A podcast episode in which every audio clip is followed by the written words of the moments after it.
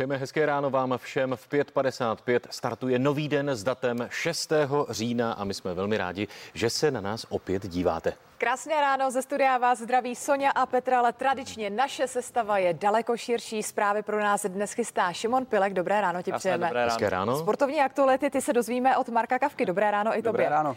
Pánové, nevím, jak je to ve vaší sociální bublině, nebudu se vás ptát, koho půjdete volit, ale prakticky počínají dneškem začínají volby. Je to tak, Šimone, protože se otevírá možnost drive-in hlasování, tedy pro lidi v karanténě covidové, ale spíš by mě zajímalo, jestli v té vaší sociální skupině skupině lidé vědí, koho volit, protože u mě eh, i teď eh, prakticky záhy před volbami pořád lidé nemají jasno a říkají si, hele, no něco tam hodím na poslední chvíli. Já jsem si až doteď myslel, že drive-in tam se dá koupit pouze hamburger a my tak tam ne. můžeme i volit. Dobře. Ano, o osudu naší země. Dobrý den, dal bych si šest kořecích křídelek a ještě bych to chtěl hodit těm a těm. Ano, takhle nějak to bude vypadat. Tak co ty, Marku, protože ty jsi naše věkovka, tak jak se to odehrává u tebe? No moment, moje věkovka úplně jde, teď to ještě pískle. Já jsem tě trošku omladila. Dobře, děkuji. Kdyby to bylo naopak, tak chápu tvoje rozhořčení.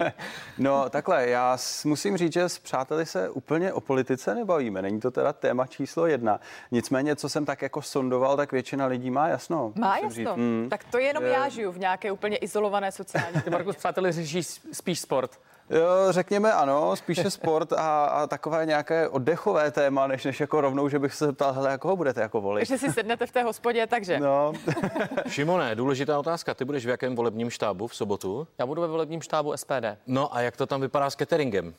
No, Jakou mají pověst? To, to bude velké překvapení. Bude nějaké občerstvení pro novináře? Doufíme, že ano. Eh, nějaké eh, po vzoru farmářských trhů, jaké připravilo SPD no, na svých jarmarcích? Uvidíme. Že dostanete vajíčko za dvě koruny? Těšíme se na tvé na mě, možná spíš na někoho z tiskového odboru. A co máš ve zprávách?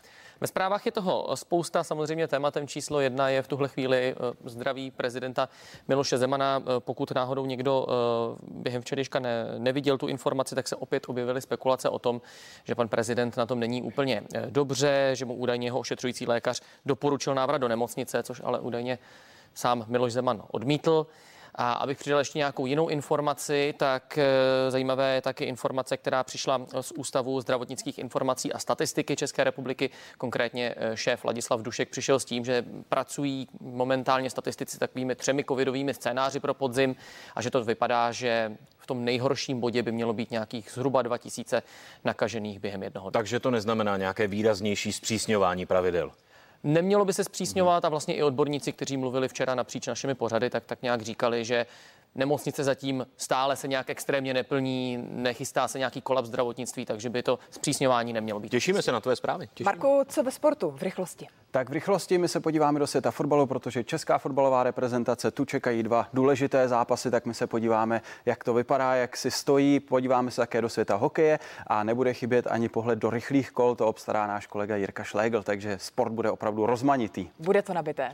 No a co si dáme my? Včerejší pořad, co Čechto politik byl opět velmi výživný. Mým hostem byl prezident České lékařské komory Milan Kubek, dále lékař Jan Hnízdil a e, písničkář Tomáš Klus. My si dáme best of, co Čechto politik a opravdu stojí za to.